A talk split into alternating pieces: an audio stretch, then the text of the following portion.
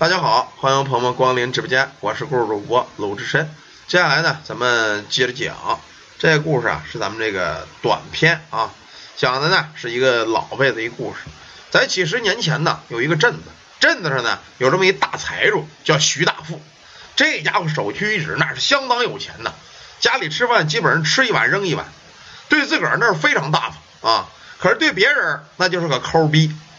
这年呢，这这徐大富翁准备呢建一栋新房子，找了很多泥瓦匠、木工的干活来。于是呢，找了镇子上的张木匠，说呀，我们这个房子啊，需要你给做点木工活，大概两个多月。张木匠呢，听说过这徐大富，人特别抠，一算日子呀，这活俩月干完了，正好过年了，有点钱赚，但是赚的不多。可一想这徐大富啊，出名的小气，给他干过活的人都知道。他干完活总得找点理由扣你点钱，比如说挣一百块钱，到最后啊，他给你八十啊，扣二十，老是这样。这张木匠一想啊，说这个呃徐东家，我这个现在已经活太忙了，排到年底了，我给你干不了。你这么着吧，我给你介绍一同行，他活不错，你找他干吧。这同行呢也是个木匠，这木匠姓王，叫王木匠，四十多岁。为什么这张木匠介绍这王木匠呢？因为这个活他不想接，但是呢，你不给人介绍，他会缠着你。这王木匠啊，不是本地的木匠，是一个外来户。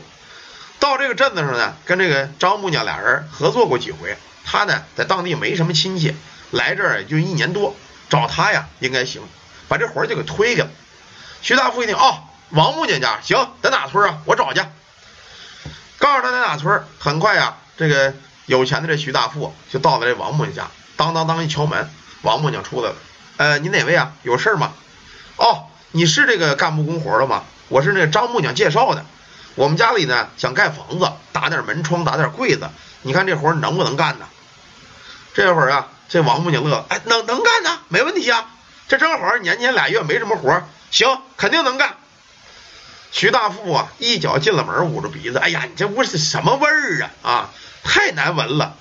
这王木匠啊也不好意思了，哎，你看东家，我是光棍一个人，是不是？家里头也没怎么收拾啊，你看不好意思，不好意思。这会儿徐大富进了门呢，左右看了看，就那么两间屋，一间外屋是做饭的，一间里屋是卧室。一回头啊，发现在这里屋啊挂着一张字画，这张字画是什么呀？张天师啊，就是这个张道陵祖师。这会儿这徐大富乐了，你这木匠祖师不是鲁班吗？你供错了吧？你怎么供张天师啊？王木匠呢？刚想解释，徐大富呢？由于这屋里太味儿了，也没没问。行行行，行了，你甭解释了。哎，能干就行啊。赶明儿带着家伙事儿上那个镇子上，你就打听老徐家，都知道上我们家干活去吧。就这么着啊，说行，东家，啪嗒扔了点定钱，赶明儿你上门就行啊。就这么着上，这个徐大富走了。这会儿王木匠一想，明儿给你干活去啊，我得收拾收拾家伙事儿，磨一磨这个刨头啊，啊，磨一磨一些这这些个锯工子呀，哎，磨完了之后啊，临走前看了看床底下有个大木箱子，摇了摇头，嗨。第二天到这徐大富家里干活了。徐大富这人呢，怎么说呢，倒不是特别损，管吃管酒，哎，吃喝的他倒是还行，无所谓，可就是这工钱呢，不想全给人家。两个月之后，徐大富的房子盖完了。活做的相当漂亮，到支付工钱价，他不是所有工人一块发，他单独给你叫屋里来。你比如这瓦匠叫屋里了，跟人商量一会儿给点；木匠叫屋里商量一会儿给点；这个泥泥匠叫屋里来，小工叫屋里来，他单独发工资。等到了这个王木匠这儿了，徐大富把他给叫进去了。哎呀，王木匠啊，辛苦辛苦啊，这个活也干完了，不错。可是啊，哎呀，你看这个，我觉得你打这个门呐。还是有点不太美观啊！你看，原本咱们说好了呢，是这个十两银子，但是呢，我觉得你这活儿最多也就值八两。这王木一听，怎么着，东家，你不能这么说话呀！我给你干两个月呀，就挣我们俩钱儿。你看看那个哪不好？你说哪个活不好？我给你改不行吗？我给你修一修啊！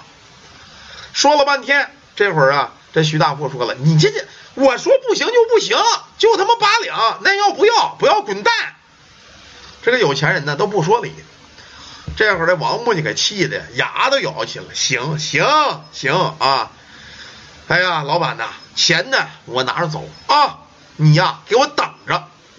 这会儿徐大富乐了，我操，你一个臭木匠还让我等着，我等着你，你怎么着我？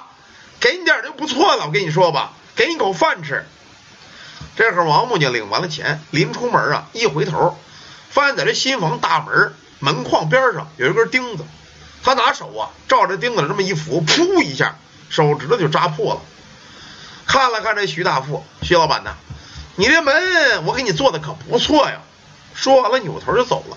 徐老板没注意，说拿手扎破了，把血弄到门上了。他没想这个活儿。回到家，王木匠关了门，坐在家呀，想了半天。怎么想怎么生气，怎么想怎么生气。干了两个月，明明说好的十两工钱，到最后给了我八两。这二两银子在那个年头可能买好多东西，用咱们现在话说，估计就得两万来块钱儿。这王木匠给气的，梆一拳头砸在桌子上。姓徐的，我他妈非收拾收拾你不行！说罢之后，一蹲身，把床底下大木箱子给拽出来。这箱子一拽出来，就见箱子口上贴着一张黄符纸。把这箱子黄符纸挑开，打开之后啊，里边啊不是木匠工具，而是一身子黄道袍，八卦镜、桃木剑、金钱剑、法灵令剑，什么全有。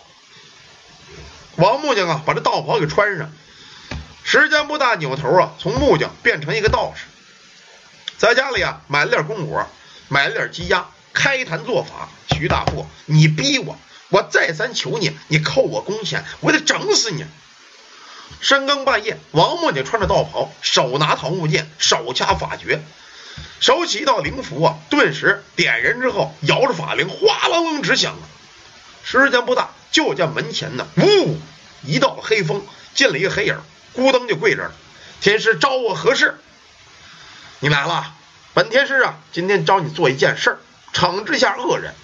我呢，改行当了木匠啊，想隐姓埋名过日子。本来啊，给他们家干了俩月活，最后扣了我工钱了。你帮我整整他。哎呦，还有人敢天师扣你的钱是吧？你放心吧，你说怎么整吧？你呀也别闹出人命啊，吓唬吓唬就行。他的门上有我的血，你凭借我的精血能找着他家。说罢，用这宝剑呢，叭把指甲尖给扎破了，用手一弹，一滴子鲜血就落在黑影上了。哎，好的，天师，你放心吧。这会儿啊。徐大富在这新房已经住上了，这大新房子住的挺美呀。晚上刚睡着觉，就觉得激灵灵一股子冷风啊，浑身一阵打冷战。回头看了看他媳妇儿，突然间发现他媳妇儿啊在旁边咯咯直乐。徐大富说：“你他妈有病啊！不睡觉乐什么乐？”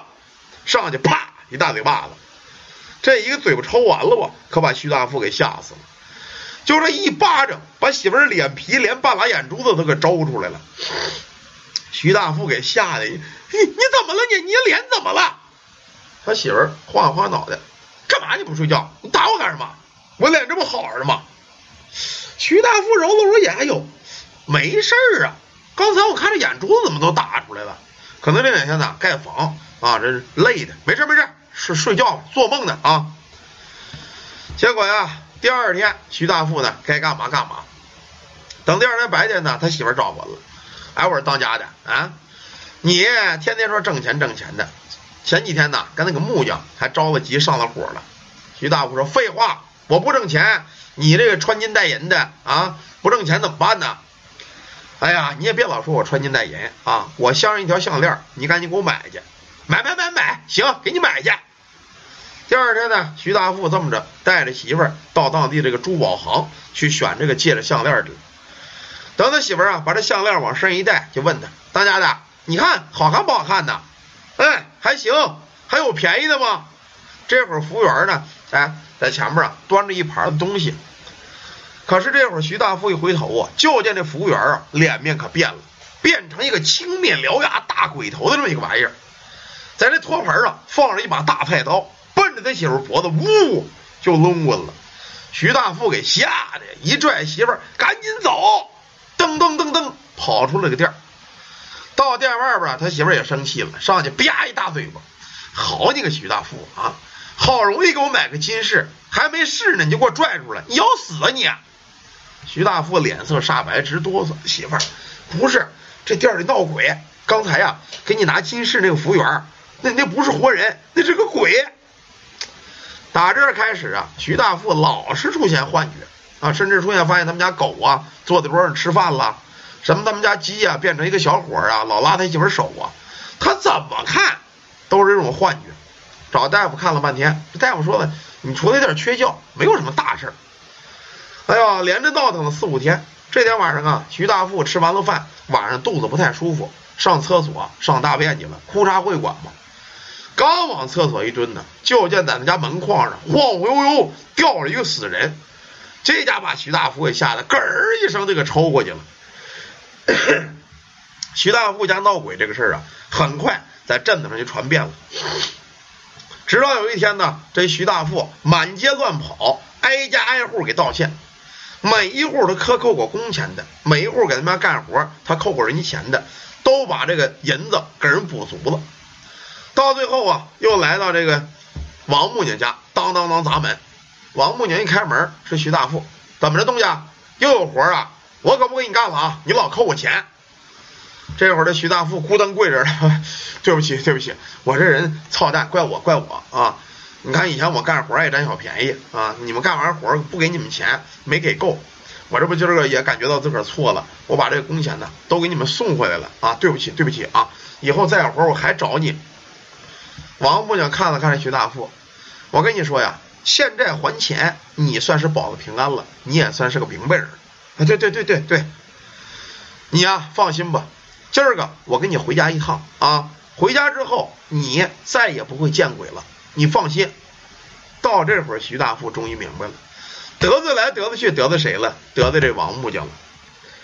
等王木匠到了家，看了看他家大门上有这么一个红点儿。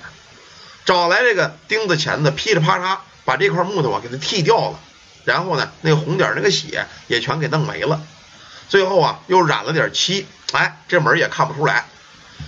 临走前啊，跟这徐大夫说了：“我跟你说呀，徐老板，今儿开始一切恢复正常，但是有些话我得跟你说。人生在世，不要欺负任何人，也不要欠任何人东西。欠得了债，你始终得还。自那之后啊。”徐大富可真就变了，跟以前不一样了。以前是抠逼，现在啊是乐善好施，而且帮助不少穷人，甚至赶上灾年呢还是开仓放粮。后来呢，镇子上选镇长，徐大富还参选了。这些年呢，对大伙儿不错，大伙儿一致推选他当了镇长。他当了官之后啊，他修桥补路，还干了不少好事。这徐大富呢，彻底变成了一个大善人。好了，感谢大家，感谢朋友们啊！一个短篇故事给咱们讲到这儿。喜欢听故事朋友们，愿意进群的可以加咱们助理微信 yy 三零五二九八。有这个看风水阳宅的，买开光配饰的，化解太岁的，定做批发翡翠制品的，也可以加咱们助理预约。感谢大家，感谢朋友们，咱们休息会儿呢，接着讲长篇故事《阴阳道》。